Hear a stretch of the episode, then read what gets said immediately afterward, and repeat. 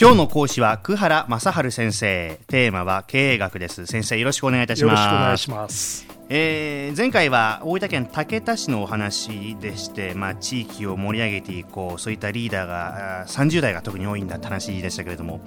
福岡にも旧大はじめさまざまな大学がありまして皆さん地元に就職するかと思いきや実はそうでもなくてというねそれのお話を今日は伺おうと思ってるんですけども。そうですね。やっぱりあの日本の経済っていうのが戦後どうやって成長したかっていうと東京にですねそのあらゆる資源を集中させる、うん。いうことで成長してき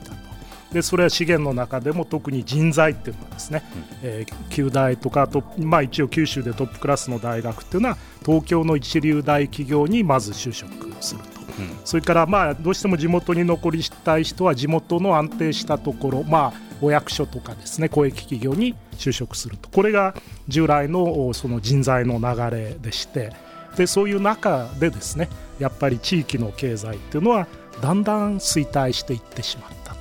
こういう背景があるんだと思いますね。これ東京に人材が集中するこの状況っていうのは、まあ、今の状況と昔のそれこそもう戦後の状況とはまた意味合いが違うんですかねこれ。え戦後はですねこれをやらないとなかなか日本っていうのがこの戦争のに負けた後ですね世界の経済にキャッチアップするということで、えー、徹底的にあらゆるものを東京に集中して、えー、やるってことだったんですけどもそれがその後ですね結局東京中心っていうのがもう染みついてしまってですねで地域の方からなかなか新しい企業とか生まれないしもし生まれたとしても大きくなったら本社を東京に移してしまう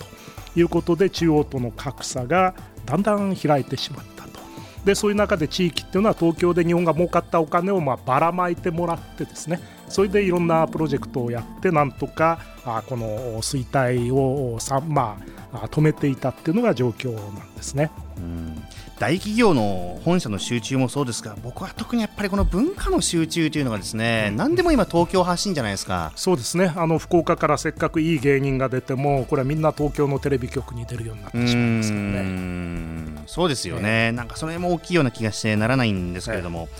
えー、例えばその、まあ、九州大学をはじめとするそういった地方の、まあ、大学の卒業生がなかなかその地域に根付かないと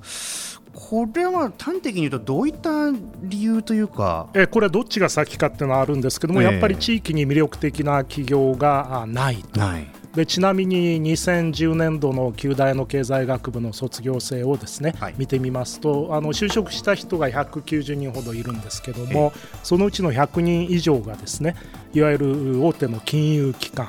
それから役所ですねそれから公益企業この3つ、まあ、御三家ってですけどもこれに就職していて、うん、で残り80人ぐらいのうちのですね8割ぐらいが東京の大企業に就職している。そうすると地元でそのいわゆる生産とかサービスをやる企業にはせいぜいですね、えー、20人以下ですね10人ちょっとぐらいしか就職していないと。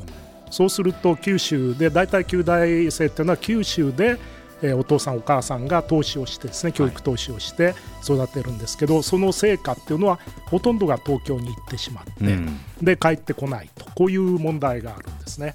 うん親御さんにしてみてもね息子や娘が東京行くよりや自分のそばでね 地元で働いてくれる方が心的にもね。ええそれが絶対いいと思うんですけども結局地元には安定した市役所とかですねあるいは公益企業ぐらいしかこの旧大生が就職するところがないと。あの、まあ、例えば昔だったらブリヂストンとか出光なんていうのは九州の企業だったんだけどこれはやっぱり世界的企業になるためには東京に行かなきゃいけなかった。と。うんでその後戦後なんか見てもですね三井ハイテクとかゼンリンとかロイヤルとかベスト電機こういう企業が九州から出てきたんですけどもやっぱり東京を中心にやらないとですねなかなか競争に勝てないということで本社を東京に移すかあるいは東京の企業に今株式を買われたりしてですねだんだんこの九州に本社がある企業っていうのがまあ少なくなっていったと。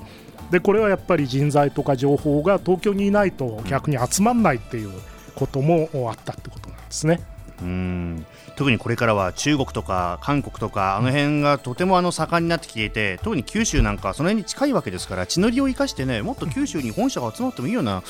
そうなんです。よねところがやっぱり海外に進出するためには東京の情報いくら韓国とか中国が近くてもですね、うん、そこの本当の情報っていうのは東京に集まってるから、うん、福岡からすぐに行ってもですね結局向こうは東京といろんな話をすることになるんですね。はあなんかもどかしい感じがしますね、すね。これね。えええー、でそういったその地域に人材がその完了する仕組みを作っていくにはつまりこれどうしたらいいでしょうか？やっぱり地域からあ、まあ、昔から地域には地場産業とかいいものもあるし、うん、それから自然とかですね医療とかこういうものは立派なものがあるわけですからそういうものを組み合わせてですね新しい産業を起こしていかなきゃいけないということがまず絶対に必要なんですね。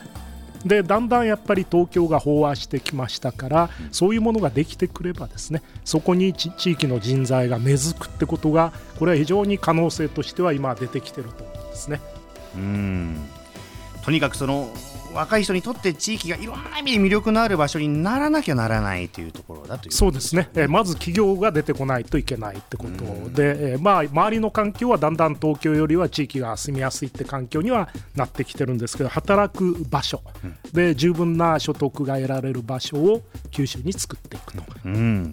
ではズバリ今日のお話まとめていただいてキーワードズバリ何でしょうか？ですから地域はやっぱり将来を担う若者に投資したらですねそれを地域で回収するために地域に働く場所得が得られる場を共に作っていく必要があるということですね。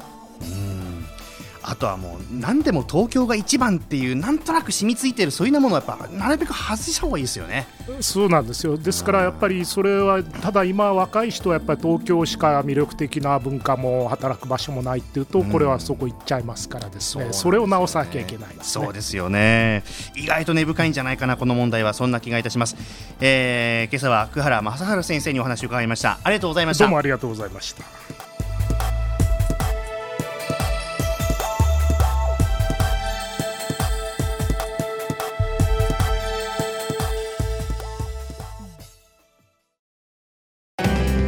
スマートフォンを持ってる皆さんいいことを教えます。ビビックは光だけじゃない。ソフトバンクのスマホも安くなる。2年間パケット代を毎月430円割引。スマホ BB 割 with ビビック好評受付中。詳しくは「ビビック」で検索。